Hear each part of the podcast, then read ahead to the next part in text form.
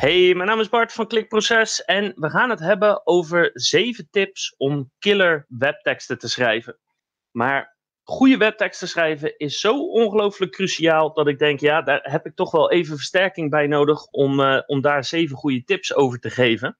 Dus voordat ik die tips uh, geef en, en andere dingen over webteksten uitleg, wil ik die versterking even aan je voorstellen. Um, en de eerste is Michiel Brandt van Tekstmeester. Hallo, ik uh, ben vereerd dat ik uh, de eerste ben die uitgenodigd hier wordt om, uh, bij de podcast voor, voor de andere gast. Jazeker. Of zit, of zit daar geen volgorde idee achter? waarom jij als eerste wordt voorgesteld? Ja. nee, nee, dat niet. Dat niet. Maar, okay, jammer, maar ja. je mag wel als eerste zeggen wie je bent en wat je doet. Nou, ik ben Michiel Brandt inderdaad van Tekstmeester en ja, zoals je zei, ben ik meer, iets meer op de content, uh, het contentgedeelte gericht. Ik ben bezig met online marketing, voor, vooral specialisatie in uh, SEO en copywriting. Uh, eigenlijk een beetje begonnen als tekstschrijver, dus dat is wel een beetje mijn core business. En daarna flink uitgebreid met SEO. Ik heb online SEO-cursus gemaakt, scoren met SEO. En ik geef ook sinds dit jaar live trainingen in SEO. Dus ik ben een beetje die kant op gegaan en dat, ja, dat werkt best goed in combinatie met copywriting.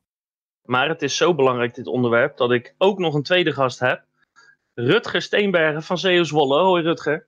Goedemorgen. We gaan altijd van 3 naar 2 naar 1, toch? Ja, daar sta ik op plek 2. Maar goed, toch net, ja. nog net iets hoger dan 3, uh, Michiel. Dus uh, we voeren de spanning op. Nee, goedemorgen. Goedemorgen. Um, zal me ook even kort voorstellen, Rutger Steenbergen van SEO Zwolle. Ik ben uh, muziekjournalist van huis uit. Jarenlang als muziekjournalist gewerkt in de journalistiek. Met veel plezier gedaan. Nou, toen had ik al door dat, dat journalistiek allemaal niet zo denderend ging. Dus ik wilde een andere kant op. Ik ben uh, mij gaan verdieping in, in marketing, online marketing. Dat werd er heel snel SEO. En dat doe ik nu al tien jaar. En ik leer nog steeds elke dag bij. Er is enorm veel informatie te vinden. En, en door heel veel met SEO bezig te zijn, word je daar steeds beter in.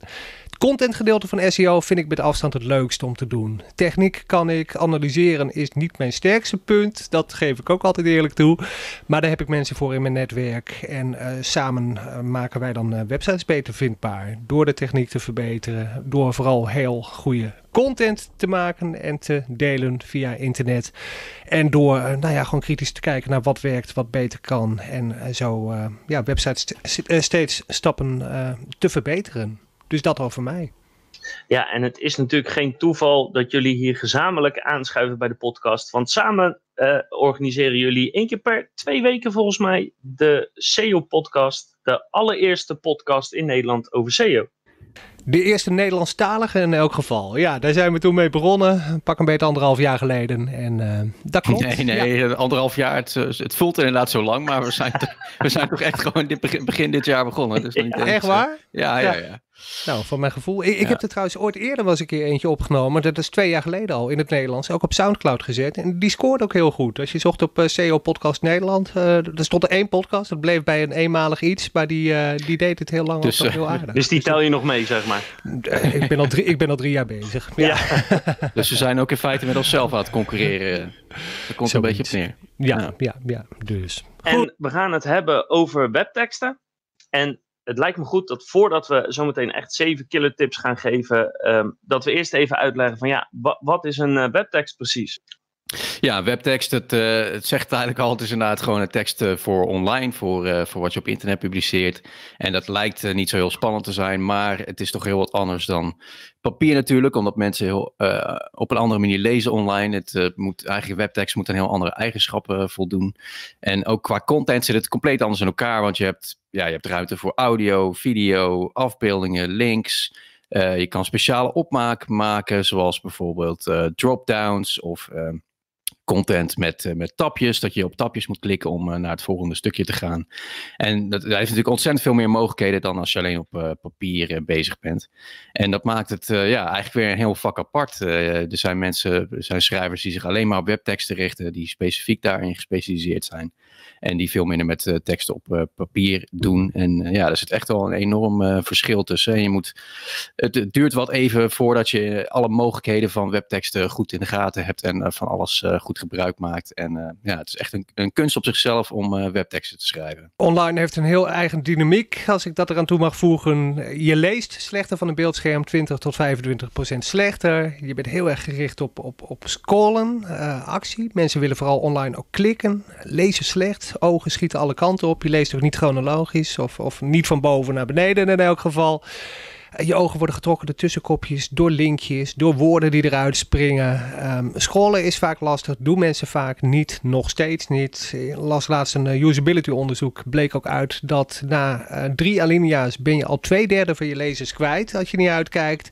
Dus mensen kijken nog steeds wel vooral bovenaan een pagina, scrollen misschien een klein stukje naar beneden, maar dan houdt het verder ook wel op. Dus ook in een webtekst, als je je belangrijkste informatie pas onderaan plaatst en verwacht dat mensen daar wel naartoe gaan lezen, nou, dan kom je van een koude kermis thuis. Dat doen interneters niet. Je moet meteen ter zake komen, meteen duidelijk zijn, anders, uh, ja, anders haken bezoekers af. Ja, en dan heb je natuurlijk ook nog verschillende soorten pagina's die verschillende uh, vormen van, van teksten vragen en daarin bepaalde slimmigheden uh, die je kan gebruiken of juist niet. Denk bij een webshop aan categoriepagina's en productpagina's die in de beleving van een bezoeker iets totaal anders zijn, een totaal ander doel dienen en daarmee ook een andere soort tekst uh, vragen. Uh, en, en op een gewone website is dat niet anders. Of je een blogpost leest of een salespagina of over, over ons pagina. Ja, dat zijn gewoon compleet andere soorten teksten die daar nodig zijn om de bezoeker eigenlijk te helpen.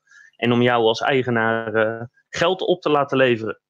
Goed punt, ook dat je noemt Bart, dat doelgericht, dat is wel echt cruciaal online. Internet zijn lui en ongeduldig, willen snel te zaken komen, iedereen is druk, dus je moet echt de kostbare tijd van je lezer, moet je ook echt verdienen.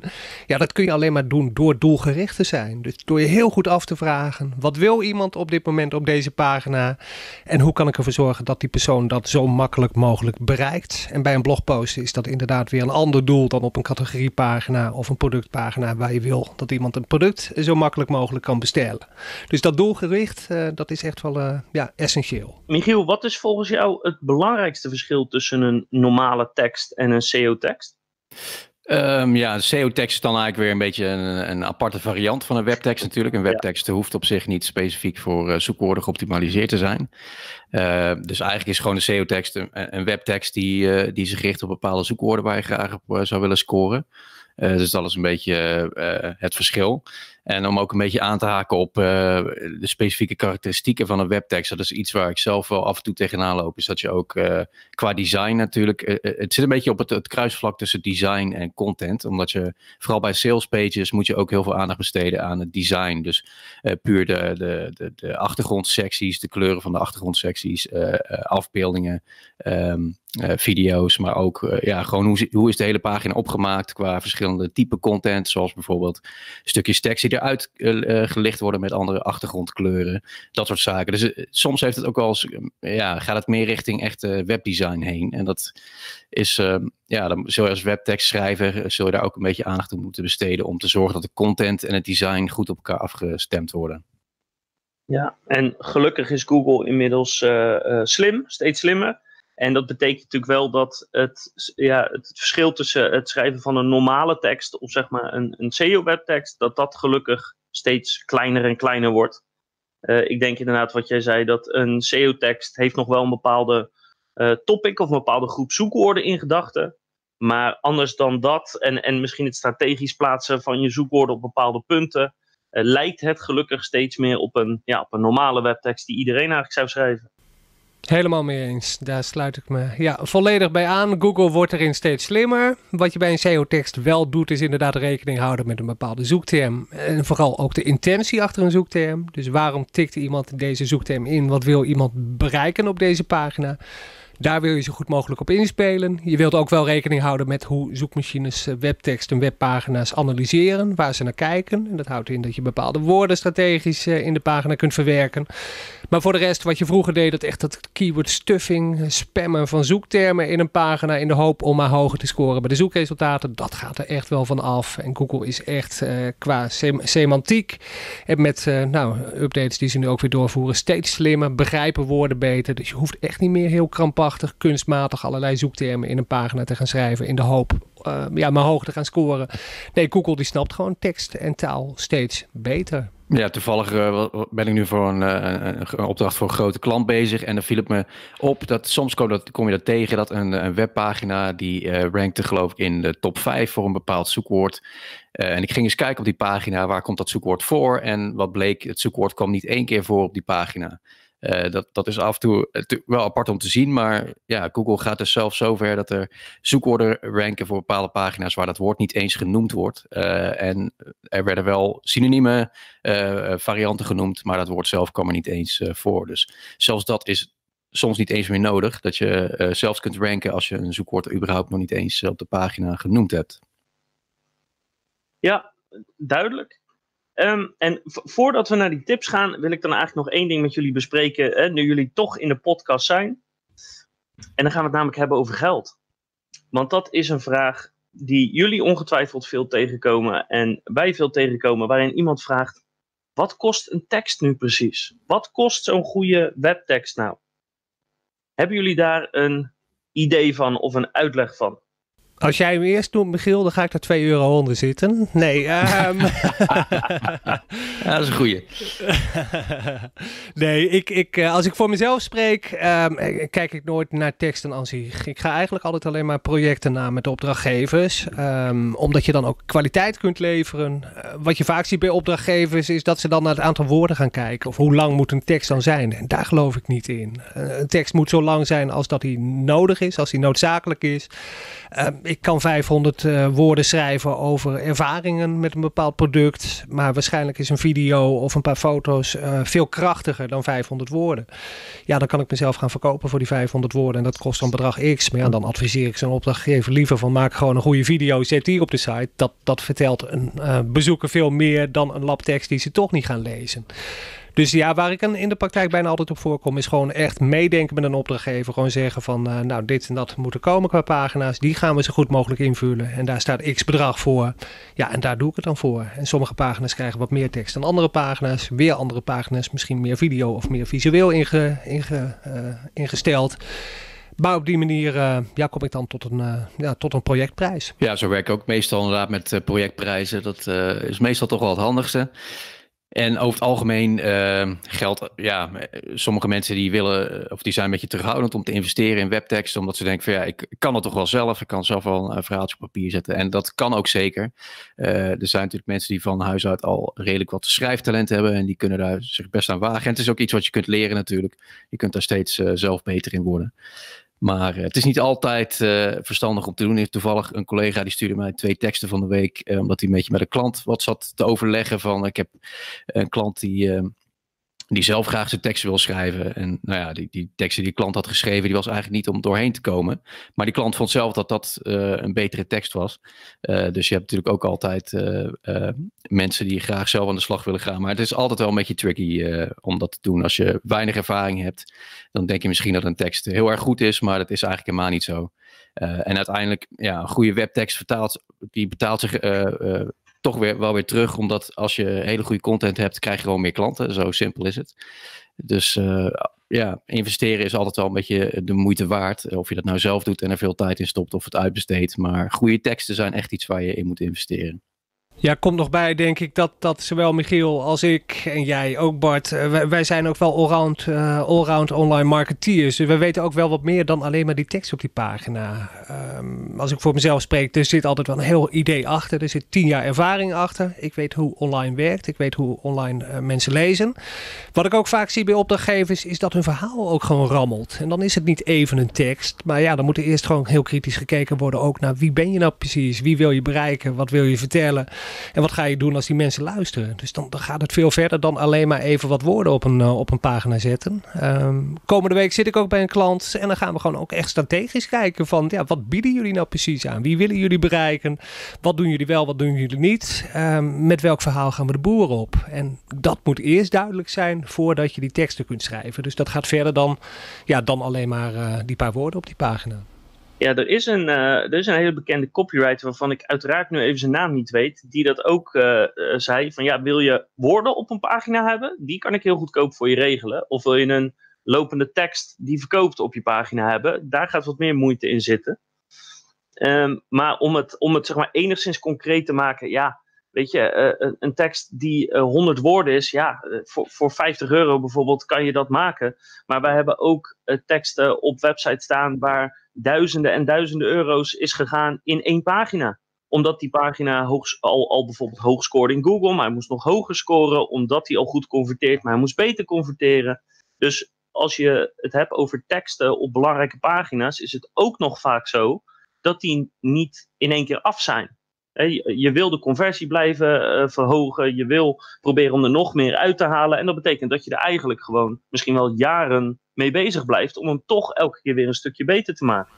Nou, dat is ook een mooi punt. Een, een goede webtekst, een goede webpagina is ook nooit af. Dat kun je ook altijd blijven, uh, ja, blijven verbeteren. Precies wat je zegt. Dat zou ook in de titel kunnen, de meta-omschrijving, tussenkopjes. Je zou kunnen AB testen of, of kunnen experimenteren met knoppen op de pagina. Maar je kunt hem altijd verbeteren. Zeker als er een conversie op een pagina zit. Ja, zeer waardevol om te proberen om die conversie uh, verder te vergroten. Zodat je steeds meer rendement haalt uit bepaalde pagina's. Dus dat, dat is zeker een goed punt. Ja, en als je het terugverdient, de investeringen, ja, dan is het altijd eh, de moeite en eh, de investering waard natuurlijk. Ja, en als, als laatste aanvulling zou ik erop willen geven, iets wat, ehm, wat voor veel mensen onduidelijk is, is dat naarmate een tekst langer wordt, wordt die eigenlijk exponentieel duurder. Want uh, als ik ergens iets over moet schrijven, dan zijn de eerste, laten we zeggen, 500 woorden, die zijn doorgaans het makkelijkst. Want die zijn oppervlakkig. Ik bedoel, wat kan je nou precies vertellen in 500 woorden? Maar als ik een tekst van 3000 woorden moet gaan schrijven, dat betekent dat ik echt hele goede, diepgaande informatie moet gaan geven over ja, dat onderwerp. En dat betekent dat ik waarschijnlijk met mensen moet gaan praten. Dat je inderdaad met het, met het bedrijf moet praten van oké, eh, hoe past dit in jullie strategie of wat willen jullie uiten? Dus je moet veel meer vooronderzoek doen, veel meer informatie doen. Je zal veel meer moeten gaan schrappen en weer opnieuw moeten gaan schrijven in je tekst. Dus naarmate een tekst langer wordt, wordt die ook gewoon uh, exponentieel duurder, omdat er veel meer tijd en moeite zit om het, ja, om het goed te krijgen. Ja, hopelijk hebben we uh, de luisteraar een beetje overtuigd van het belang van content. Uh, want vaak is het inderdaad andersom. Ik spreek heel, heel vaak webdesigners die, en die zeggen eigenlijk allemaal van ja, voor, voor 9 van de 10 van mijn klanten is content eigenlijk een beetje het ondergeschoven kindje. Ze denken als eerste aan, aan een website, die willen ze als eerste hebben, dus echt pure design. En de, de content, de teksten, ja, dat komt dan een beetje aan het eind. Dus ja, dat doen we nog wel eventjes. dat is niet zo belangrijk. En dat willen ze dan uh, op het laatste moment nog eventjes uh, wat tekstjes erop gooien. Dus mijn ervaring is dat ja, veel van die webdesigners eigenlijk zeggen dat content voor veel klanten eigenlijk niet zo belangrijk is. Maar ja, hopelijk hebben we in de intro een beetje duidelijk kunnen maken dat het wel degelijk het geval is. En dat content ja. echt een van de belangrijkste dingen voor je website is. En persoonlijk zou ik eigenlijk zeggen zelfs nog wel belangrijker dan design. Want ja, design is niet zo heel spannend. Je kunt een hele simpele website hebben. Uh, basic functionaliteit is al genoeg. Je hoeft niet uh, uh, zoveel toeters en bellen te hebben. Liever niet zelfs. Ehm, dus een, een, simpele website is al voldoende. En het gaat dan eigenlijk meer om de, om de teksten online.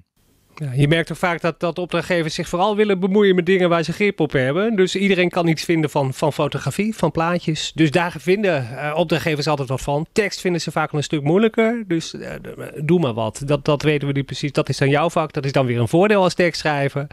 Maar dat zie je ook bij de vormgeving. Eindeloos zeuren over hoe een website eruit moet komen te zien. En dan inderdaad bezuinigen op de tekst. Want er is eigenlijk geen geld meer voor. Terwijl dat juist belangrijk zou moeten zijn. En, en hoe, hoe de website er uiteindelijk uitziet een stuk minder belangrijk. Dat, dat moet gewoon functioneel zijn. Internetters kijken niet naar een website door een vergrootglas. Uh, die willen gewoon snel ter zake komen. Dus dat is wel mijn ervaring ook. Nou, die discussie over design en webteksten, die bewaren we lekker voor een andere aflevering. goed. Um, nee, ik wil graag doorgaan naar de tips. Want we hebben zeven hele belangrijke tips geschreven voor mensen die of zelf aan de slag willen, of die beter willen begrijpen uh, hoe een goede webtekst nu in elkaar zit. En dan wil ik eigenlijk, uh, Michiel, beginnen met jou met de eerste tekst, namelijk, of de eerste tip. Uh, je belangrijkste info plaats je als eerst. Waarom? Ja, dat is een, beetje tegenstrijdig, uh, omdat je altijd op school wordt geleerd van je begint met een inleiding, dan een middenstuk en een conclusie. En je werkt een beetje de hele tekst naar die conclusie toe, dus je belangrijkste info zet je aan het eind.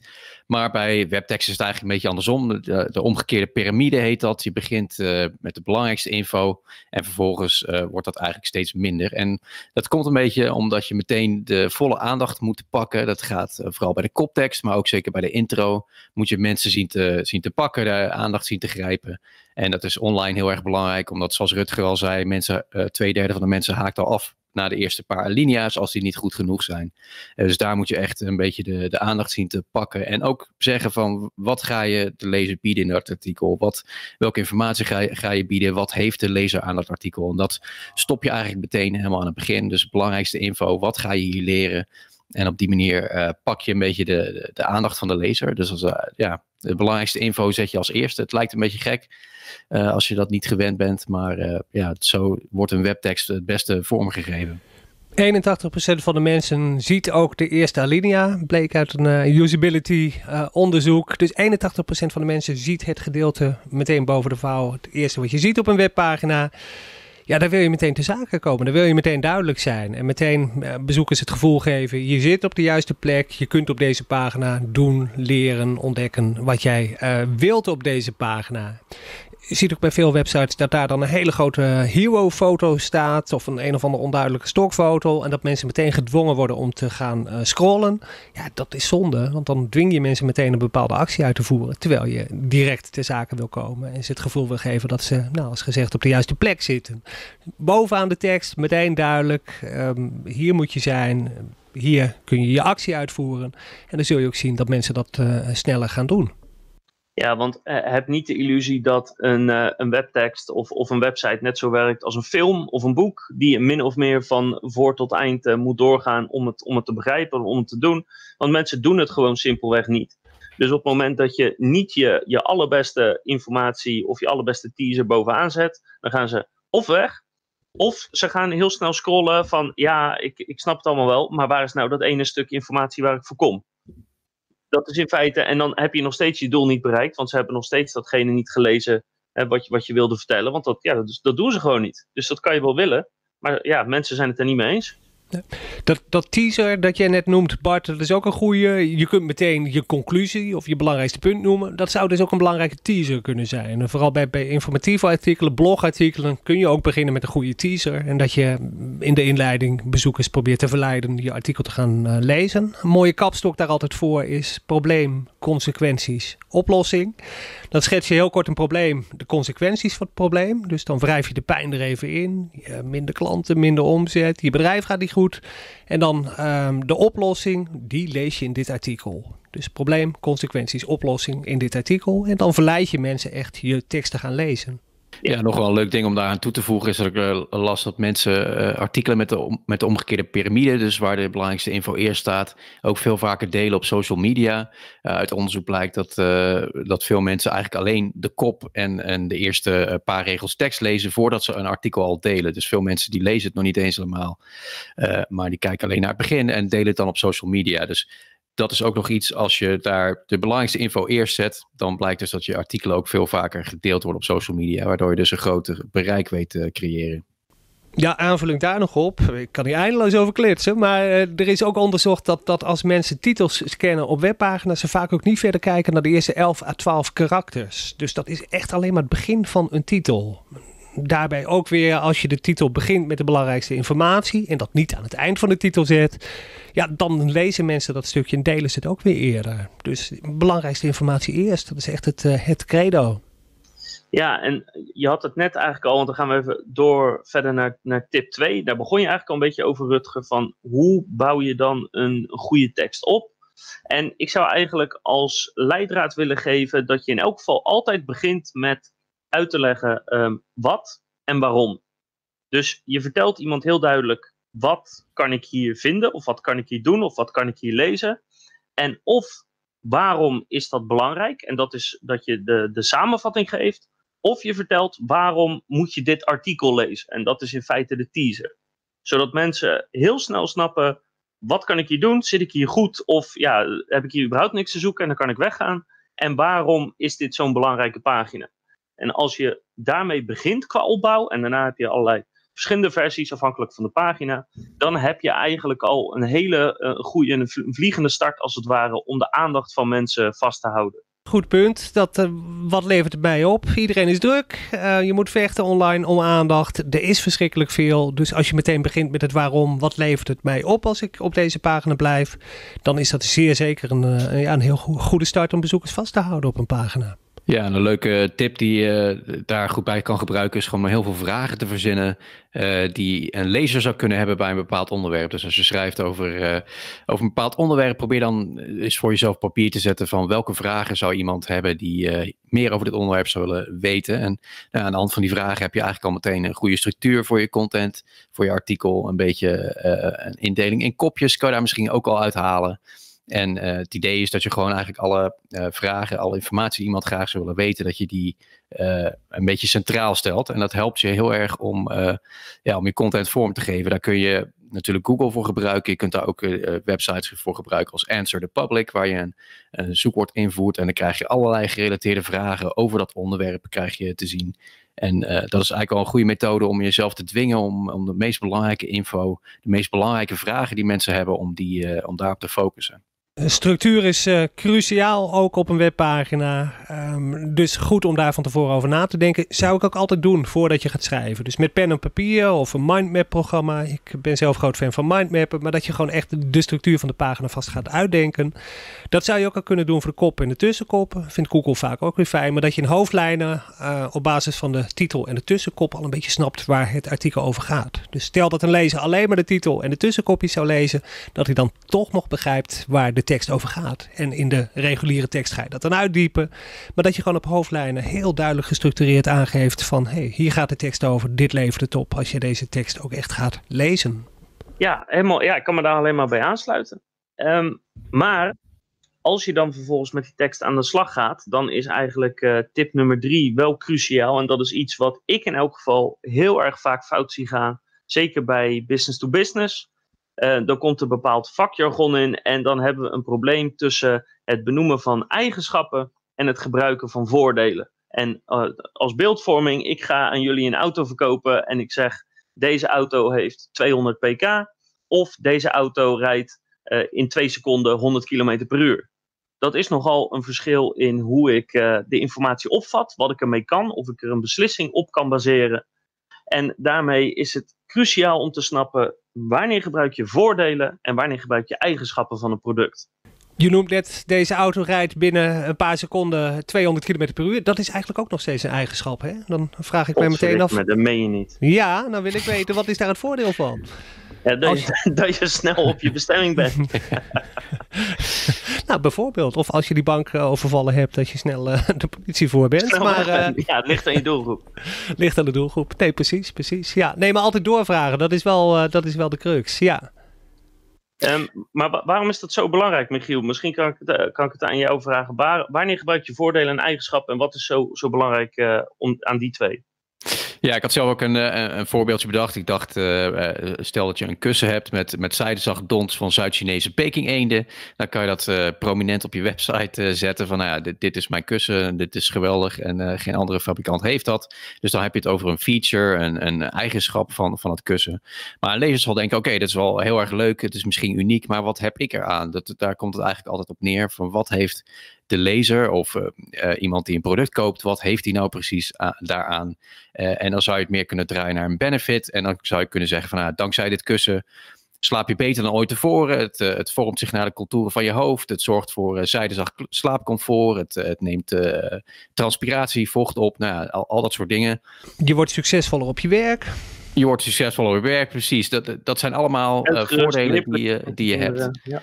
Um, en daarna zou je dan eigenlijk pas de, de, de features kunnen noemen van waarom is het nou zo? Nou, ons kussen is gemaakt van zijdezacht dons van Zuid-Chinese Peking eenden. Dat is uniek. Geen enkel ander kussen heeft dat. En dat is de reden dat dat je al die voordelen hebt. Maar ja, die, die voordelen, dat zijn eigenlijk de dingen waar de lezer het meeste interesse in heeft. Dus die zou je echt prominent uh, centraal moeten stellen. Je kunt het ook voor jezelf doen. Leuke oefening altijd is uh, waardoor je puntje, puntje of zodat je puntje, puntje, puntje. Dus dan stel je een hele lijst met eigenschappen op. Dit kussen kan dit of wat, een zus, of zo. Waardoor je puntje, puntje, puntje, puntje of zodat je puntje, puntje, puntje, puntje. En dat je dat dan voor jezelf uh, invult. Ook voor online software bijvoorbeeld. Online software, waardoor je op elke, elk apparaat met internet deze cursus kunt volgen of deze online app kunt gebruiken. Dus echt, benoem dat echt in voordelen. Uh, mensen kopen op basis van voordelen, niet op basis van eigenschappen. Uh, daar kun je ook mee spelen. Een groene waterkoker noem je bijvoorbeeld trendy. Een, uh, een grijze waterkoker noem je bijvoorbeeld past in ieder interieur. Dus je kunt het ook gewoon draaien. Ja, dan uh, ga ik het toch niet helemaal met je eens zijn, Rutger. Potverdik me. Nee, want um, voordelen en eigenschappen hebben uh, in mijn mening een hele belangrijke rol. En het is niet zo dat mensen alleen maar kopen op voordelen. Um, wat wij zien uit testen is dat eigenlijk nieuwe klanten of klanten die een soort on onvolwassen zijn met, met de markt of met het product, die kopen veel op voordelen, zeker als ze haast hebben. Maar naarmate iemand meer expertise heeft over een product of dienst of, of iets, dan wordt er meer gekocht op eigenschappen, omdat dat makkelijker te vergelijken is onderling. En uh, daarom zie je bijvoorbeeld dat als je een laptop koopt, dat er nog altijd benoemd staat hè, wat voor processor zit erin, hoeveel uh, RAM geheugen heeft die. Um, uh, belangrijke eigenschappen die ja, de echte techies gebruiken om dingen met elkaar te vergelijken en op basis daarvan een beslissing te maken. Ben ik met je eens. Dat ben ik met je eens. Maar dan heeft een, een snellere processor heeft in principe al als voordeel dat het een snellere processor is. Alleen benoem je het dan niet expliciet. Dan staat het in een overzichtje. Um, uh, maar die, die dingen moeten er zeker bij. En ook wat er een beetje doorklinkt, ben ik ook met je eens. Je moet ook wel ervoor uh, waken dat het uh, te, te simpel wordt, te simplistisch wordt. Dat je overal maar die voordelen gaat benoemen die mensen ook zelf kunnen verzinnen. Um, heb ik ook wel eens bij bepaalde onderwerpen. Dan wordt het allemaal wel heel overdreven. Gezondheidsproblemen worden erbij gehaald alles wordt erbij gehaald. Dan, dan wordt een product bijna de oplossing voor, uh, god, noem eens wat, wereldwijde hongersnood, noem eens wat. Uh, dan wordt het heel groot gemaakt, onrealistisch gemaakt. Dus sterk afhankelijk van de doelgroep ook zeker. Uh, als je een artikel op Tweakers zet, moet je dat uh, anders aankleden dan als je een algemeen artikeltje uh, op, een, op een webshop voor, voor laptop zet bijvoorbeeld. Zeker. Ja, het is, eigenlijk ook een beetje een samenspel tussen die twee. Het is niet zo dat, dat je alleen dan voordelen benoemt of alleen eigenschappen. Het is echt een samenspel. Meestal moet je die twee echt wel specifiek op, ja, allebei noemen. Um, alleen is de vraag natuurlijk van wat stel je centraal. En de meeste mensen die hebben de neiging om altijd de eigenschap als eerste centraal te stellen. Want de fabrikant is vaak trots op zijn product. Of een, een, een schrijver is trots op zijn artikel uh, wat hij wat hij daar neerzet. En dan gaat het al heel snel over uh, ja, wat er nou bijzonder is qua eigenschappen. En dan vergeet ze een beetje de voordelen. Maar meestal is het inderdaad dat je de voordelen wat meer centraal moet stellen. Omdat dat hetgene is waar de meeste lezers interesse in hebben. En die eigenschap die noem je ook wel. En dat zie je ook vaak op sales pages van, van Coolblue bijvoorbeeld. Daar kan je ook altijd doorklikken. Um, naar de eigenschappen. Dan zie je gewoon in een rijtje staan van hoe groot is dit ding, uh, wat, wat voor processor inderdaad heeft die. Alle specifieke eigenschappen en dan kun je dat inderdaad vergelijken met, met andere producten. Dus dat is ook zeker wel belangrijk. Um, alleen ja, de meeste producenten hebben de neiging om te veel te focussen op die eigenschappen, omdat ze dat denken, daar zijn ze het meest trots op en ze denken dat dat het meest onderscheidend is. Maar dat is dus niet per se het geval ja, je ziet het veel bij, uh, bij webshops die duidelijk inderdaad de teksten van de fabrikant overneemt. Dan heb je bijvoorbeeld een, een, groene jurk, zie je dan. En dan zie je kleur groen, materiaal zijde, prijs dit. Weet je, echt een opsomming van eigenschappen. En dan denk je van ja, maar waarom, waarom moet ik deze nu kopen? Weet je, er zit geen verhaal bij, er zit geen voordeel bij waarom deze ten opzichte van anderen. Dus als het goed is, kan je vanuit je eigenschappen unieke voordelen uh, naar voren halen die alleen maar voor dat ene specifieke product of dienst gelden. En op basis daarvan heb je een, een goede sales pitch. Het is vaak ook een haakje dat je uh, creëert om je verhaal aan op te hangen. Dus wat doe jij nou anders? Waarom zouden mensen moeten doorlezen? En uiteindelijk, waarom zouden mensen ook met jou in zee moeten gaan? Uh, ik schrijf nu ook teksten voor een, uh, een, lokale DJ. Maar die draait met vinyl, echte platen. En dan kun je zeggen, ik draai met vinyl, dat is het. Ja, dat is een eigenschap. Maar het voordeel is, is dat mensen zelf door die platenbakken kunnen grasduinen. Hun eigen verzoekplaatjes kunnen uitzoeken.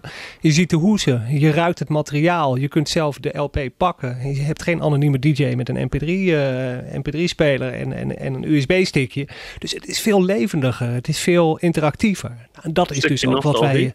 Nostalgie, absoluut. Ja, ja, ja. en dat is dus ook wat wij, uh, wat wij benadrukken in die teksten. Dus niet de zoveelste anonieme DJ met zijn USB-stickje en zijn Pioneer DJ's. Maar echte draaitafels, echte platen. En iedereen mag zelf zijn uh, verzoekplaat uitzoeken uit een grote bak met, met platenhoezen. Ja, nogal een leuke aanvulling. We hebben het nu over voordelen versus eigenschappen. Uh, maar nadelen zijn ook vaak goed om te noemen. Dat klinkt een beetje, de meeste mensen denken van ja, hoezo, waarom zou ik in hemelsnaam nadelen op mijn uh, sales page zetten? Ik, maar uh, ik was bezig met het uitzoeken van een koelkast bij Coolblue. En Coolblue doet dat eigenlijk wel goed. Die benoemen bij heel veel producten, benoemen ze, benoemen ze ook de nadelen van een specifieke product. Ten opzichte van, van vergelijkbare andere alternatieven die je kunt uitkiezen. Uh, bijvoorbeeld bij koelkasten stond er dan uh, van uh, voordelen zijn dat hij enorm stil is, dat hij, dat grote inhoud heeft. Maar nadeel is bijvoorbeeld dat hij geen no frost heeft, waardoor je één of twee keer per jaar de koelkast moet ontdooien. Terwijl andere koelkasten dat voordeel juist weer wel hebben. En juist door ook nadelen te benoemen, ehm, geef je eigenlijk aan dat je kritisch bent op je eigen product. Dus dat een, ehm, een lezer prikt daar vaak wel doorheen als je alleen maar fantastische voordelen noemt. Ja, dat klinkt niet echt super geloofwaardig. Zet je daar ook een nadeel bij, uh, iets wat, wat uh, een minder goede eigenschap is, een, minder uh, goed aspect van het product, dan, ja, dan heb je eigenlijk een eerlijker beeld dat je geeft aan, aan de lezer. En dat ja, waardeert die lezer heel erg. En je kan ook op die manier beter vergelijken met andere producten die misschien dan weer wel, of die niet dat nadeel hebben dat bij dit product genoemd wordt. Dus dat is ook wel een goede. Focus je niet alleen maar op die, al die voordelen noemen, maar zet er ook eens een keer wat nadelen bij om een wat uh, uh, beter en, en duidelijker, eerlijker beeld uh, te geven. Ja, zeg de eerste is wat je niet kan en dan geloof ik je misschien als je zegt wat je wel kan. Ik moet er even over nadenken, maar hij klinkt goed. dat, is, dat is een gezegd onder marketeers. Ja, ja, ja, nee, maar hij klopt. Ja, nee, mooi. Wat Coolblue ook nog doet, nou, houden we hier denk ik over op. Gaan we naar het volgende punt. Maar zij maken vergelijken ook makkelijk. Dat vind ik ook, ook top. Dus als je even een vergelijking met de auto's, dan zou je zeggen twee deuren, drie deuren, vier deuren, zoveel motorinhoud, zoveel motorinhoud, zoveel motorinhoud, auto's naast elkaar dan. Maar dat je ook makkelijk kunt vergelijken. En dat je ook snel, uh, snel kunt zien wat het verschil is tussen verschillende producten en diensten. Dat je ook eerlijk kunt kiezen kiezen. En dat is sterker, dat is overtuigender dan, dan alleen maar roepen dat alles geweldig en fantastisch is. Want uh, mensen zijn ook niet gek, uiteraard. Um, ja, want dan gaan we door naar, naar punt 4, voordat we nog, de, nog, ver, nog verder uit. We hadden de 23, hè? Ja, precies. um, nee, de lengte van teksten. Ook dat is iets waar heel veel mensen heel veel moeite mee hebben om te bepalen uh, hoe lang moet die worden. Waarin uh, mijn vervelende antwoord altijd is: uh, ja, zo kort mogelijk, maar niet korter. ja, dat is wel een goede. Ja. Zo kort mogelijk, maar niet korter. Nou ja, in, in, feite wil je een tekst zo kort mogelijk hebben, maar dat mag nooit afdoen aan de informatie die je verschaft, of beter gezegd, de informatie die een lezer nodig heeft om een beslissing te kunnen maken. Ja, dat is, uh, dat is zeker waar. Het, uh, schrijven is heel veel schrappen en uh, de kill your darlings zeggen ze dan wel eens. Je hebt je heel erg zitten zweten op bepaalde dingen, maar als je er nog eens een keer terugleest, dan denk ik van ja, dat uh, had ik ook korter kunnen zeggen. Uh, dus je moet ook heel veel schrappen. Inderdaad, ja, uh, het, het, moet de juiste informatie geven, maar het moet zeker niet langer zijn dan, dan absoluut noodzakelijk is. dus dat is inderdaad wel een goed uitgangspunt. En ik denk eigenlijk altijd van ja, een tekst moet zo lang zijn als nodig is wat, wat een lezer precies wil weten. Um, en Yoast SEO, uh, de plugin voor WordPress, die geeft aan, je moet minimaal 350 woorden hebben. Uh, dat is wel een beetje een goed uitgangspunt in de zin dat je meestal onder de 350 woorden ja, eigenlijk niet zo heel veel kunt vertellen over een bepaald uh, uh, onderwerp. Het, ligt een beetje aan wat het onderwerp is precies natuurlijk. Je kunt soms wel in, in minder dan die 350 woorden iets weergeven. Maar dat is eigenlijk een beetje een soort van richtlijn. ik pro probeer eigenlijk altijd te kijken van Google is op je zoekwoord als je voor een bepaalde zoekwoord optimaliseert. En kijk hoeveel woorden de, de top 10 heeft. En dat is een beetje een, een ja, een richtsnoer van uh, hoeveel woorden je zelf zou moeten gebruiken. Google vindt dat kennelijk de ideale lengte om een bepaald onderwerp uh, goed uit te leggen aan de lezer. Dus dat is, uh, ja, het hangt af van je onderwerp en dat is een goede tip om een beetje te kijken hoe lang je artikel zou moeten zijn. Hangt van heel veel dingen af. Hè. Het is bij SEO geen harde eis van je moet zoveel woorden gebruiken. Het hangt ook sterk af van de techniek van je website, de content van je website, de autoriteit van je site, of Google je vertrouwt, aard van de pagina, waar zit die verstopt in de website. Dus dat zijn allemaal dingen die meetellen. Um, ik ben er zelf ook altijd wel voor dat het gewoon uh, ja, adequaat moet zijn. Dus niet lang schrijven om het lang schrijven. Je ziet bij de zoekresultaten ook wel eens pagina's scoren met heel weinig tekst. Terwijl juist pagina's met gigantisch veel tekst een stuk lager bij de zoekresultaten. Dan zie je vaak wel weer dat die pagina's of die, die sites waar die pagina's op staan met weinig tekst veel meer autoriteit hebben. Hoger aangeschreven worden door, uh, door Google. Dus dat dat de reden is dat ze weer hoger verschijnen bij de zoekresultaten. Um, lang schrijven om het lang schrijven, daar ben ik uh, geen fan van. Dus probeer gewoon ja, adequaat uh, toegespitst op wat je wil vertellen op zo'n pagina. Uitzondering vind ik vaak wel blogartikelen, informatieve artikelen, die mogen echt wel langer zijn. Cornerstone pagina's noemt uh, Joost het ook soms wel. Ja, dat moeten gewoon steengoede tijdloze artikelen zijn over het onderwerp uh, waar je echt op wil scoren. De zoekterm waar je echt op wil scoren. Nou, daar pak ik toch al echt altijd wel uit met 1000, 1500, soms zelfs wel 2000 woorden. Maar dat zijn dan ook zulke wat algemenere termen, algemenere zoektermen, um, dat er ook moeiteloos 1500, 2000 woorden over uh, te schrijven is. Die zijn gewoon heel uitgebreid.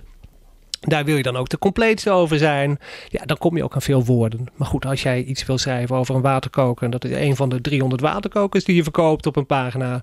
Zou ik zeggen, houd het lekker super kort en simpel. En maak misschien een goede categoriepagina over waterkokers in het algemeen. Waar je dan meer tekst op zet. Ja, ik, um, we gebruiken zelf. Uh, het, probleem wat wij vaak hebben is dat uh, veel opdrachtgevers die niet bekend zijn met SEO of conversie die zeggen altijd dat de teksten kort moeten zijn. En, en kort verstaan ze vaak 300, 500 woorden en dan moet het wel klaar zijn. Terwijl het eigenlijk een hele rare manier van redeneren is. Dus wat wij als, als hulpmiddel vaak uh, meegeven is hoe, uh, hoe meer uh, binding er is met het product of met de dienst die wordt afgenomen op die tekst, hoe langer je tekst waarschijnlijk moet zijn. Dus als je uh, een langer contract aangaat, als het gaat om hogere bedragen, um, als het bijvoorbeeld gaat om een bepaalde smaak, maar je, waardoor je er wel uh, jaren aan vastzit, denk bijvoorbeeld aan het kopen van een bank, um, dan heb je waarschijnlijk meer tekst nodig om iemand te overtuigen. En je moet je voorstellen, als je iemand in het echt tegenkomt en die stelt diezelfde vraag, hè, waar, waarom moet ik deze bank kopen of waarom moet ik deze dienst afnemen of, of in een blogpost, hè, hoe, hoe werkt dit specifiek? Wat zou je dan tegen zo iemand zeggen? En hoeveel minuten denk je dat je nodig hebt om jouw complete uitleg te geven? Nou mensen praten gemiddeld met zo'n beetje 150 woorden per minuut. Dus dat is een redelijke indicatie van hoe lang je tekst zou moeten zijn. En als je het op die manier benadert, dan is het vaak al langer dan 500 woorden. Want we hebben voor de grap wel eens een opdrachtgever, hè, die, die stond op 300 woorden. Zeg ik, nou is goed, dan mag je mij dit gaan uitleggen in exact twee minuten. Stopwarts erbij gepakt. En dat viel toch niet mee. Nee, nee, nee. Dat is inderdaad een goede. Hoe duurder het uh, product of de dienst die je aanbiedt, hoe meer woorden je eigenlijk nodig hebt. En het is inderdaad ook wel logisch. Mensen die uh, iets van 5 euro willen kopen, ja, die denken niet zo heel lang na of ze dat wel of niet moeten doen. 5 euro is niet zoveel. Maar als ze een, uh, een, een verbouwing of een, een dure nieuwe badkamer die enkele duizenden euro's kost, ja, dan heb je gewoon langere bedenktijd nodig. Je moet meer overtuigd worden van de noodzaak om dat inderdaad aan te schaffen. En dan inderdaad een verkoper in, in de showroom, die zal meer woorden, meer minuten nodig hebben om jou daarvan te overtuigen. En hetzelfde geldt voor een webtekst. Die zal ook langer moeten zijn om te zorgen dat de mensen toch een portemonnee trekken om dat uh, bedrag dat een beetje pijn doet uh, over te maken. Dus dat maakt zeker wel een verschil. Ja, ik las hem ook ooit bij Call to Actions. Uh, dat ging erover van wanneer laat je nou een Call to Action button zien. En er was ook het idee van eh, als mensen al meteen weten waar het over gaat, ze snappen het en ze willen alleen maar weten wat het kost. Nou, dan kun je hem snel laten zien. Uh, is jouw dienst of jouw product complex? Ja, dan zul je meer moeten uitleggen voordat je uiteindelijk die Call to Action laat zien. Dus dan moet je er echt naartoe werken, echt naartoe schrijven. Dus het is ook wel degelijk afhankelijk inderdaad van het soort product, het soort dienst dat je biedt. Gaat het om 5 euro, dan zul je veel sneller te zaken komen dan als het om een compleet nieuwe badkamer of uh, nou ja, een, een, een online dienst is uh, waar veel onduidelijkheid over is. Dan moet je er echt naartoe schrijven. Dan moet je echt de voordelen uitleggen en mensen kneden zodat ze denken van wow, dit is interessant, hier wil ik meer van weten. Ja, het, het grappige is ook wel dat er wel een verschil zit tussen. Uh, we hadden het een beetje over verkoopteksten en, en SEO-teksten. Daar zit echt wel een beetje een verschil tussen. Omdat uh, voor, voor SEO-teksten zie je wel eens de, het advies van ja, hoe langer, hoe beter.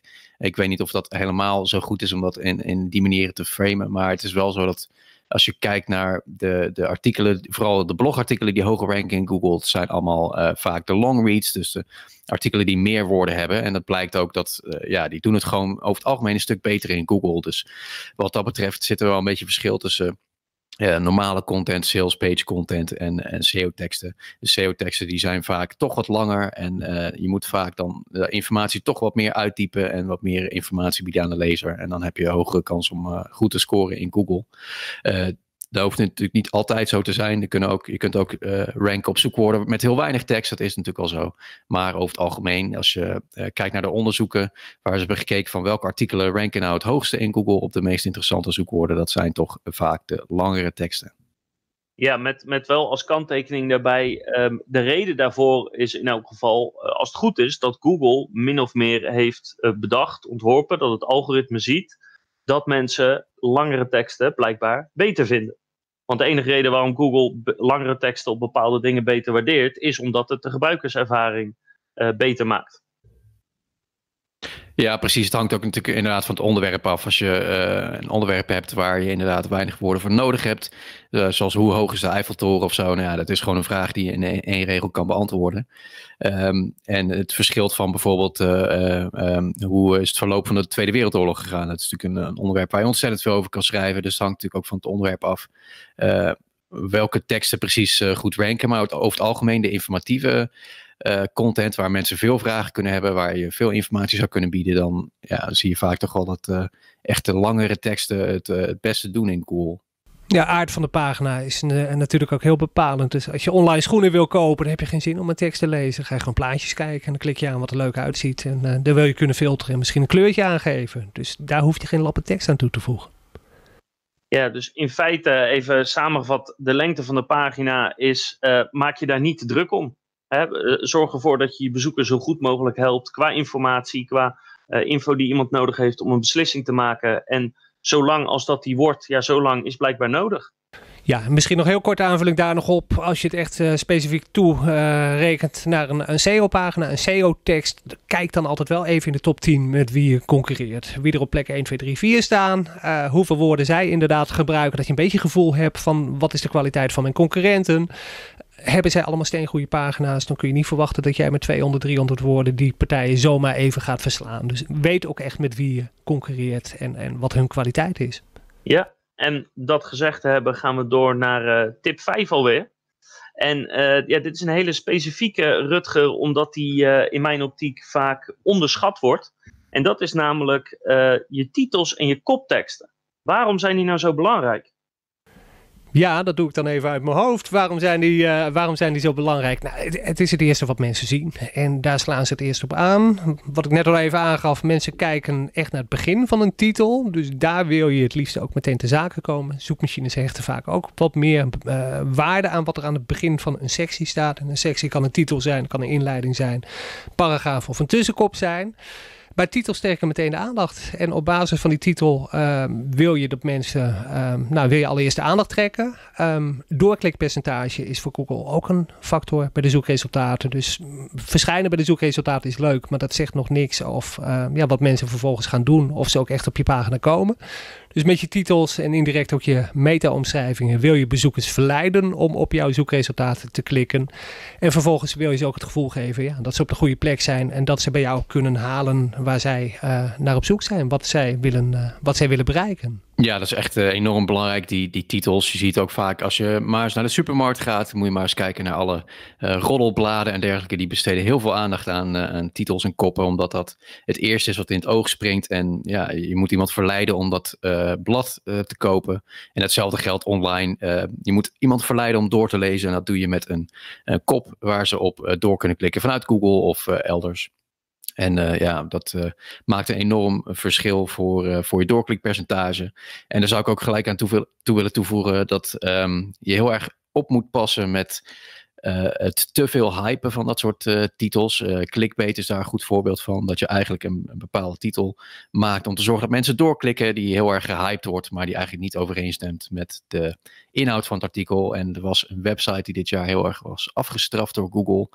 En men vermoedde eigenlijk dat dat kwam omdat ze vaak dit soort uh, titels, dit soort koppen gebruikten. En eentje was uh, specifiek, uh, ging dat over. Er was volgens mij een vrouw die in een restaurant had gegeten en die had een octopus besteld en die was bevrucht door die octopus of iets heel... het was echt een idioot verhaal. Waar kom jij zo al online, okay. Dat, dat hadden ze als, als kop gebruikt. En nou ja, daar had natuurlijk ontzettend veel kliks, leverde dat op. Mensen dachten, hè, wat is het voor een raar verhaal, daar wil ik meer over weten. En ja, het, het, idee was waarschijnlijk van Google heeft die website afgestraft omdat de inhoud van dat artikel een beetje dubieus was of dat echt had plaatsgevonden of nou ja, het, het was een beetje clickbait-achtig. En uiteindelijk... Uh, een beetje, ja. Nou ja, er, waren ook tegenverhalen dat inderdaad mensen zeiden van... Nee, dit heeft echt zo plaatsgevonden. En uh, die, die bronnen die, die ze aanhalen, die kloppen wel. Dus er was een beetje discussie over van... Ja, is het nou, uh, is het nou echt fake nieuws? Of, of is het gewoon nieuws dat toch wel, toch wel klopt? Nou, zet maar, jij gewoon straks de URL in de show notes, Michiel. Dan kan iedereen dat zelf bepalen. Nee, als, als aanvulling bij de titels en kopteksten... Kijk, weet dat de, de titel die bovenaan staat... dat is zo'n beetje het enige element waarvan je uh, weet dat, dat vrijwel iedereen zal dat zien. En vanaf dat moment gaan mensen afhaken. Dus dat is het middel om mensen geïnteresseerd te houden, om, op je, om mensen op je pagina te houden.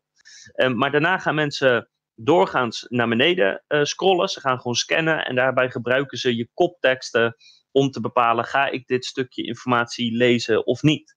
Dus als je je pagina eigenlijk lineair wil opbouwen, dat mensen echt van boven tot onder moeten lezen, wat je vaak op sales pages ziet, dan wil je eigenlijk je, je tussenkoppen wil je niet beschrijvend hebben. Want als je een koptekst beschrijvend maakt, hè, wat is dit, waarom is het belangrijk, hoe werkt het precies, ja, dan kunnen mensen heel makkelijk naar hun kopje gaan, het kopje wat zij belangrijk vinden, en dat gaan lezen.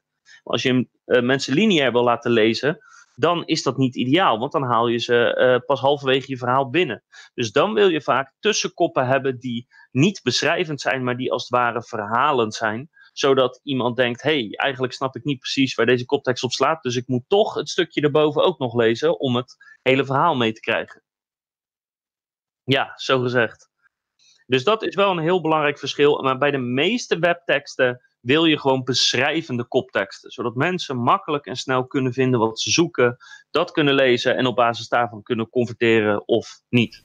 Misschien ook mooi om nog even te noemen. In Google Search Console kun je de doorklikpercentages zien bij de zoekresultaten. Pagina's waar je nu al op scoort, misschien in de top 5, top 4 staat. Uh, zie je dat je hoog, hoog staat, maar dat de doorklikpercentages relatief laag zijn. Kun je ook eens kritisch kijken naar je uh, titels en naar je meta-omschrijving. Misschien zijn die wel een beetje saai, een beetje suf. Ik googelde vaak ook even op met wie concurreer ik in de top 10. Ja, soms is er ook echt wel een verklaring waarom mensen eerder op een ander resultaat klikken. Omdat die kop gewoon veel aansprekender is. Of omdat die gewoon veel beter aansluit bij uh, de intentie van de gebruiker op dat moment. Nou, dan zou je daar ook mee kunnen experimenteren. Dus een, een webpagina is nooit af. Daar kun je ook mee uh, spelen, kun je mee experimenteren. Dan zou je zo'n titel kunnen herschrijven. Of misschien wel een betere meta-omschrijving kunnen maken. Om te kijken of je daardoor die uh, doorklikpercentages kunt verhogen. Ja, de titel. De meeste mensen die uh, schrijven een heel lang artikel en dan uh, besteden ze heel weinig aandacht eigenlijk aan de titel. Dat ze heel erg hebben lopen zweten op uh, die blogpost bijvoorbeeld. En dan denken ze, nou die titel, die, die zet ik even in één minuut op papier, dan ben ik ermee klaar.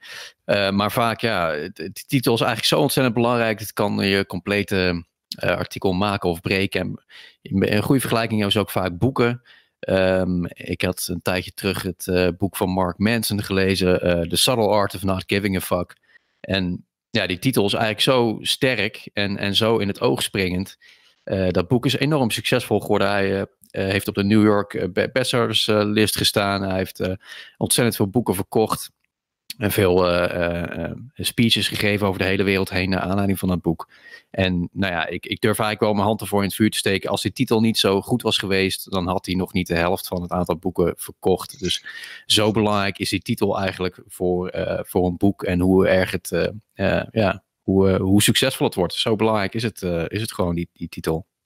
Ja, en als laatste aanvulling erop zou ik willen kijken, of zou ik willen zeggen dat als je naar je kopteksten kijkt, dat je uh, kritisch moet zijn van kan ik niet één heel krachtig woord toevoegen die eigenlijk die titel meteen al heel, veel keer zo goed maakt. Dus je zei net uh, die subtle art of not giving a fuck. Um, dat woordje subtle, dat hoeft hij niet erin te zetten. Hij kan ook gewoon zeggen the art of not giving a fuck. Maar dat ene woordje maakt het net even grappiger, net even krachtiger. En dat kan soms echt het verschil zijn tussen een, ja, een normale, neutrale koptekst waarvan je denkt, ja, oké, prima en een koptekst dat je heel erg nieuwsgierig wordt of je daarop gaat klikken of niet. Ja, je hebt ook powerwoorden. Daar zou je ook eens op kunnen googlen. Powerwoorden die roepen meteen een bepaald gevoel op. Ontdek is zo'n woord. Dat, dat, dat, ja, dat, dat roept echt iets op. Ontdek, dat wil ik weten. Dat maakt nieuwsgierig. Nou, er zijn hele lijsten van dat soort woorden. Zou je eh, eens op kunnen googlen. Volgens mij staan ze ook op mijn website wel. Maar als je dat soort woorden verwerkt, ook in titels, in tussenkopjes, dan uh, ja, zul je ook zien dat mensen ook uh, nou, sneller, sneller gaan lezen, sneller de aandacht trekt. dat dat sneller de aandacht trekt. Zo moet ik het zeggen. Maar maar risico is wel weer uh, dat je uh, klikbeterig wordt als je niet uitkijkt. Dus dat is ook vaak een beetje balanceren. Wat is nog functioneel, wat is nog prettig en wat wordt een beetje klikbeterig. Dus dat, uh, ja, daar, daar wil je wel kritisch op zijn. Ja, en dan gaan we door, denk ik. Want inmiddels zitten we al op. Ja, we zitten op zes, maar we zijn ook al een tijdje bezig. Um, Tip nummer 6, Michiel. Wat gaan we doen met de clichés op onze website? En voordat je het zegt, voordat je het zegt, ik ga ze even opnoemen hoor, daar komen ze. Hoog in het vaandel, klantgericht, duurzaam, flexibel, dynamisch, synergie. Nou, al zulke clichés die je op zo'n beetje elke MKB-website tegenkomt. Wat gaan we daarmee doen? Ja, die gaan we zoveel mogelijk eruit uh, schrappen. Uh, en eigenlijk clichés, ja, ze zeggen wel eens clichés zijn vaak waar. Uh, dat, klopt ook, dat klopt ook wel. Maar het probleem is eigenlijk met clichés dat ja, dat ze gewoon te vaak gebruikt worden. En mensen filteren dat een beetje eruit. Uh, dat is ook bijvoorbeeld bij, bij reclame zo. Op een gegeven moment wordt, wordt dingen ruis. Dat betekent eigenlijk dat mensen uh, er niet meer gepakt door worden. Het is een beetje achtergrondgeluid. Uh, ja, het is, het is niet iets wat de aandacht trekt. En met clichés is dat echt het geval. Als je heel veel dingen overal ziet terugkomen, op een gegeven moment word je daar eigenlijk een beetje blind voor. Dat, dat komt niet meer binnen. Dat zijn dingen die, die hersens eigenlijk al een paar duizend keer gezien hebben. En ja, dat, dat wordt er gewoon uitgefilterd. Dat uh, komt niet meer binnen in, bij mensen. En dat is eigenlijk een beetje het nadeel van clichés. Dus hoe meer die gebruikt op een website, hoe lastiger het wordt om de aandacht van mensen echt uh, vast te pakken. Dus probeer die zoveel mogelijk uh, te verwijderen van je website. En misschien zie je het zelf op een gegeven moment ook niet meer dat je dat zo gewend bent. En dan is het nuttig om iemand anders een keer te vragen van lees deze tekst eens door. En wat, haal er wat clichés uit of, of dingen waarvan jij denkt van nou, dit is echt niet interessant. En hier lees ik zo overheen. En uh, probeer die zoveel mogelijk te schrappen. Bij ons is de klant nog echt koning. Ja, ja, ja, ja, ja. Ja, zeker weten. Oh god. Ja, ja, je ziet ze overal. Nee, uh, clichés zijn clichés omdat ze vaak wel waar zijn. Dus uh, ze dekken heel goed de lading. Maar vaak zijn er andere manieren om hetzelfde te zeggen. En dan is het wel de, de truc om uh, ja, een beetje creatief te zijn. Om te kijken of je met andere woorden hetzelfde kunt zeggen. Zodat je je teksten fris houdt, onderscheidend houdt. Oh, trouwens, nog een goede die inderdaad uh, net binnenschiet, die je echt ontzettend vaak tegenkomt, is dat uh, bedrijven het hebben over uh, de, met een accentje erop bijvoorbeeld, de fietsenwinkel van Tilburg. En vervolgens zie je nog, nog tien fietsenzaken die allemaal dezelfde slogan hebben, waarvan ja, als een, als een consument weet je ook niet waar dat dan op gebaseerd is. Hoezo de fietsenwinkel? Wat, waarom zijn zij de fietsenwinkel en een andere winkel niet? dat wordt dan vaak nog niet eens uitgelegd waarom dat zo is.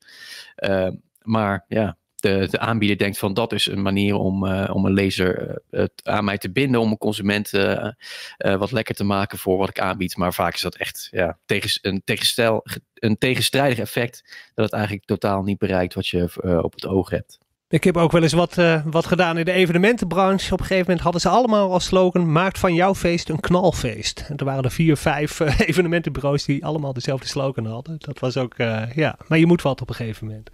Ja, nou, kijk, het grootste probleem is, met die clichés is los van dat ze heel vaak benoemd worden, wat al een probleem is voor je onderscheidend vermogen. En dat, dat in feite dat je een cliché waarschijnlijk kan kopiëren en plakken van een concurrent op jouw website of andersom en dat het ook klopt um, is dat clichés bijna altijd algemeen, onduidelijk en vaag zijn.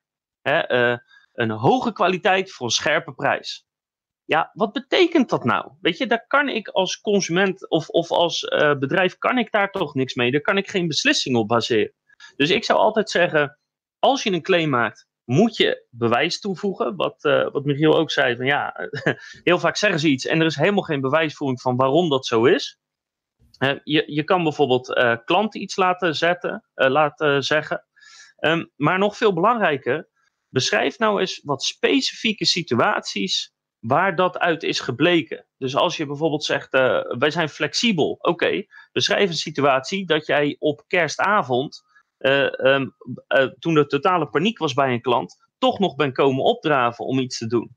En wij hebben bijvoorbeeld een klant die, die uh, serieus eerste en tweede kerstdag uh, aan de slag is geweest op een heel groot uh, infrastructuurproject. Omdat er ja, anders echt grote problemen konden ontstaan met, nou ja, met de werkzaamheden waar ze mee bezig waren. Als er niet iemand meteen dat ging oplossen. Kijk, ik denk als jij op kerst aan het werk bent voor je klant. Dan heb je recht van spreken om, om een bepaald cliché te noemen. Maar dan nog steeds kan je beter een, betere verwoording uh, vinden om die cliché uiting te geven. Waar blijkt dat dan uit? Dat is, uh, dat is een mooie. Ja hoor, ja, ja mooi punt, strak punt. Uh, doe me ook even denken aan het eerdere punt dat we benoemd hebben. Wat mag een goede tekst kosten? Als je ziet dat een opdrachtgever weinig geld ervoor over heeft, dan krijg je de hoog in het vaandels en de klant is koning en um, schrijf maar raak van knaak. Um, als je goede teksten wil, ja, dan gaat er gewoon tijd in zitten. Ja, als je, goederen, als je goedere teksten wil, goederen, dan... Uh, betere teksten, oeh, wat erg. We zijn al te lang bezig. Ik werk Ja. goed. Punt. Nee, dus die cliché, ja, om, om af te sluiten, die clichés is echt, eh, echt killing voor je website. En als je die clichés ziet die je kan kopiëren en plakken naar een andere klant, eh, daar moet je echt wat aan doen. Want jouw potentiële klanten hebben geen idee waarom ze voor jou moeten kiezen en niet voor een ander. En dat is toch iets wat je absoluut niet wil. Overigens, eh, eh, toevallig eh, zag ik vandaag, of was het gisteren, zag ik, eh, zou- elk jaar houden ze weer een, een, wedstrijd voor de slechtste slogan van het jaar. Ehm, en dat is eigenlijk wel, wel grappig om daar eens naar te kijken, want dat zijn eigenlijk niet zozeer clichés vaak. Dat zijn vaak dingen die er juist wel uitspringen, maar die mensen toch ja, beschouwen als de slechtste slogan. Dit jaar heeft gewonnen de slogan van een visboer uit Arnhem en die schreef onze vis smaakt als de tongzoen van een zeemeermin.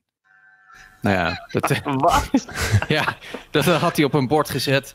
Onze vis smaakt als de tongzoen van een zeemeermin. Nou ja, het- dat vonden mensen de slechtste slogan van dit jaar. Op zich kan ik me daar wel een beetje wat bij indenken. Het is echt een hele rare slogan. Aan de andere kant is het wel iets wat er gewoon meteen uitspringt. Omdat ja, het is toch iets wat een beetje gek is. En ja, of dat nou, ik, ik weet het niet. Het, kan de slechtste slogan zijn, maar het kan misschien ook zomaar juist de beste slogan zijn. In de zin dat het juist wel aandacht en verkoop op. Ze hadden hem oplevert. gepikt, hè? Hij was niet eens van, eh, van hunzelf. Ze hadden hem gepikt, las ik in de krant. Dus eh, ze scoren ook nog eens een keer met een gepikte slogan. Eh, er was ook een kapsalon, die had een slogan, zit je haircut? Dat vond Ja. ik ook wel... eh, Oh, En, eh, en ook wel een, eh, een leuke, die was een, een, eh, een heibedrijf. Die had eh, eh, eh, als slogan, elke paal gaat erin. Ja, dat- dat Nou, soort- dan, dan- dan zal ik hem nog afsluiten met een slogan die een van onze klanten heeft. eh, geen woorden, maar daken. ja, ja, ja. ja, ja, Mooi. ja. Nou, Nee, mooi. we gaan, we gaan gauw verder, want eh, hier kunnen we het nog heel lang over hebben, denk ik. Ehm, we, we gaan door naar punt, eh, punt 7. Ehm, en, en Rutger, punt 7 gaat over de opmaak van je pagina. Maar waarom is die opmaak zo belangrijk? Ja, Michiel heeft het eigenlijk ook al even benoemd. Wat wil een bezoeker doen op een pagina? Wat wil iemand behalen? En ik merk dat ook als tekstschrijver, dan lever je je tekst aan. Nou, mensen willen dat in een Word hebben en misschien wat plaatjes erbij. Maar als je het echt goed wil doen, dan wil je ook nadenken over de vormgeving van een pagina. Hoe kun je een pagina zo invullen, ehm, zo aankleden dat de kans het grootst is dat iemand de gewenste actie ook echt gaat, eh, gaat uitvoeren. Heb je een pagina met alleen maar tekst erop, weinig witregels, weinig plaatjes, ja, dan is er geen doorkomen aan. Dan beginnen mensen niet eens te lezen. Nou, wat jij ook al zei, Bart, ze beginnen bij de titel, ze scrollen wat naar beneden. Is het niet meteen aantrekkelijk? Snappen ze niet meteen wat je kunt doen op de pagina? En zie je ook nog eens een keer een hele lap tekst, dan begin je er waarschijnlijk niet eens aan. Dus opmaken, vormgeving is ontzettend belangrijk. Ehm, online lezen, lezen slecht. Op, op mobiele apparaten geloof ik zelfs nog slechter. Dus als het niet meteen prettig duidelijk is opgemaakt, ja, dan, dan beginnen mensen er gewoon niet eens aan. Ja, er zijn een aantal dingen die je, waar je rekening mee kan houden. Bijvoorbeeld om een tekst scanbaar te maken. Dat een lezer heel snel doorheen kan scrollen en meteen de belangrijkste punt- punten eruit haalt. Dat zijn dingen als bullet points, veel witregels, korte alinea's, eh, korte zinnen. Ehm, en ik was laatst op de site van Kitty Kilian van de Blogacademie. Zij doet dat eigenlijk best wel heel erg goed. Eh, zij, eh, dat heb ik nog niet eerder gezien volgens mij, maar eh, zij gebruikt haast iets wat je zou kunnen zeggen. Dit is voor mensen die heel slecht kunnen lezen omdat ze en een groot lettertype gebruikt en heel veel witregels ehm, en hele korte zinnen. Maar ook hele, ehm, ja, hoe noem je dat? Een, een kleine contentbreedte. Wat, wat je wel eens bij websites ziet is dat, je, dat ze eigenlijk de, bijna de hele breedte van het scherm of een groot eh, gedeelte van de breedte van het scherm gebruiken voor een tekst. Wat betekent dat je heel erg van links naar rechts moet kijken als lezer. Waardoor je een beetje het idee hebt van dat je een tenniswedstrijd aan het eh, bekijken bent. Je krijgt op een gegeven moment pijn in je nek. En ja, op een online scherm, zeker als je vanuit een, van een groot scherm leest, is dat heel vervelend. Dus ehm, dat zou ook nog iets zo zijn. Let op de breedte van je template van je website. Dat je zorgt dat de tekst niet te ver doorloopt van links naar rechts. Want dat is echt onprettig lezen. En eh, het is fijner als je eh, van een beeldscherm leest om dat eh, wat beperkter te houden. Ja, NRC Handelsblad vind ik ook altijd een mooi voorbeeld. Ook mooi opmaak, fijn lettertype, mooie lettergrootte. Dat leest gewoon prettig als je dat vergelijkt met, met websites van andere kranten. Backlinko in Amerika, Brian Dean. Ook altijd heel smal zijn pagina's. Heel smal, heel veel plaatjes, korte zinnetjes. Vooral aan het begin, pats, pats, pats, pats, pats. Je wordt echt het verhaal meteen ingezogen. Ja, dat is gewoon fijn. Is gewoon prettig. Dus speak ook wat dat betreft bij, bij populaire grote sites. Hoe zij pagina's opmaken. En, en noteer wat jij fijn vindt lezen. En, en hou daar rekening mee bij de opmaak van pagina's. Ja, je moet je natuurlijk ook voorstellen dat ongeacht hoe goed jouw tekst precies is, als mensen gewoon niet makkelijk kunnen vinden waar dat ene belangrijke stukje staat, ja, dan kan je tekst nog zo goed zijn, maar niemand gaat het gewoon lezen. Dus zorg ervoor dat je niet alleen een fantastische webtekst schrijft, maar zorg ervoor dat die dan ook de verzorging krijgt die die verdient. Lange teksten zou je ook een inhoudsopgave kunnen toevoegen met interne linkjes. Dus um, in dit artikel dubbele punt, linkje, linkje, linkje, linkje. Als je erop klikt, dan spring je naar de juiste sectie op zijn pagina. Nou, dat zijn ook dingen die je kunt gebruiken om bezoekers snel bij de hand te nemen en ze de juiste plek te wijzen. En daar komt ook weer het eh, design een beetje om de hoek kijken. Dat is ook altijd wel belangrijk. Ik kom ook wel eens websites tegen die vrij slecht gebruik maken van contrasten, waardoor de teksten slecht leesbaar zijn. En een voorbeeld is bijvoorbeeld dat je een lichtgrijze letter gebruikt op een uh, lichtblauwe achtergrond bijvoorbeeld. Ja, dat leest gewoon niet prettig. Um, het ziet er misschien voor, voor jouw idee wel mooi uit. Maar eigenlijk moet je het zo simpel als mogelijk houden. En uh, bijvoorbeeld de achtergrond zou ik voor belangrijke tekst altijd wit houden of een, of een variant daarvan. En uh, de letter wat donkerder, zodat je echt een goed contrast hebt tussen letter en achtergrond. En dat je ervoor zorgt dat je tekst goed leesbaar is. Dat is uh, meestal een fout die veel wordt gemaakt. Ook bij afbeeldingen die als achtergrond worden gebruikt. Bijvoorbeeld een, een header image waar een, een foto als afbeelding als achtergrond wordt gebruikt. En daar komt dan tekst overheen. Maar die tekst, ja, die tekst valt dan gewoon weg tegen die foto. Dat zie je echt best wel regelmatig. Ik vind dat ook zo lelijk. Dat zie je toch ook als, als, als vormgever, zou je zeggen, maar niet dus. Ja, niet gecontroleerd, of misschien niet gecontroleerd op mobiel. Hè? Dat gebeurt heel veel. Heren, ik dank jullie wel voor deze zeven killer tips om goede website, webteksten te schrijven. Kort en um, krachtig. Ja, kort en krachtig zeker. uh, maar goed, eh, kijk, uh, we, we, hadden het over de lengte. Het gaat niet om uh, hoe kort die is. Het gaat erom dat de info die, die er verteld wordt, dat het klopt. Um, als mensen met jullie in contact willen komen, hoe, hoe doen ze dat? Los van natuurlijk het luisteren naar de SEO-podcast op, denk ik, elk podcastplatform wat er is. Ik denk, laat ik nou eens niet beginnen, maar dan doe ik het wel. ja, ik zat te wachten op ja. um, goed, uh, kut. Um, mensen kunnen mij volgen via mijn website. Is het makkelijkste ceozwolle.nl. Uh, LinkedIn ben ik actief. Twitter iets minder actief. Facebook ben ik helemaal mee gestopt. Uh, vond ik niet leuk. Vond ook geen fijn bedrijf. Dus Facebook doe ik niet meer aan. Maar LinkedIn, dat is, uh, ja, daar zit ik dagelijks op. Via mijn website. Daar staat ook mijn e-mailadres. En dat is voor mij de makkelijkste manier. Dus grappig dat je dat zegt inderdaad, want Facebook, dat uh, vind ik ook eigenlijk steeds lastiger. Niet alleen voor mijn persoonlijke profiel, maar ook zeker voor mijn zakelijke profiel. Ik ben er nog wel te vinden, maar ja, er gebeurt eigenlijk niet zo heel veel voor mijn gevoel. Uh, maar ja, afgezien daarvan ben ik uh, ook te vinden op LinkedIn, op Twitter, tekstmeester, op mijn website natuurlijk www.tekstmeester.nl. En ja, dat was het volgens mij wel een beetje. Ik ben niet zo hip dat ik ook op Instagram en Snapchat en zo zit, maar misschien dat het ooit ook nog wel een keer komt. TikTok heb je ook tegenwoordig, ja. Geen TikToks, dat doen de kinderen. Maar uh, ja. Super, mannen, bedankt. Bedankt voor uh, de ondersteuning uh, om deze tips te geven.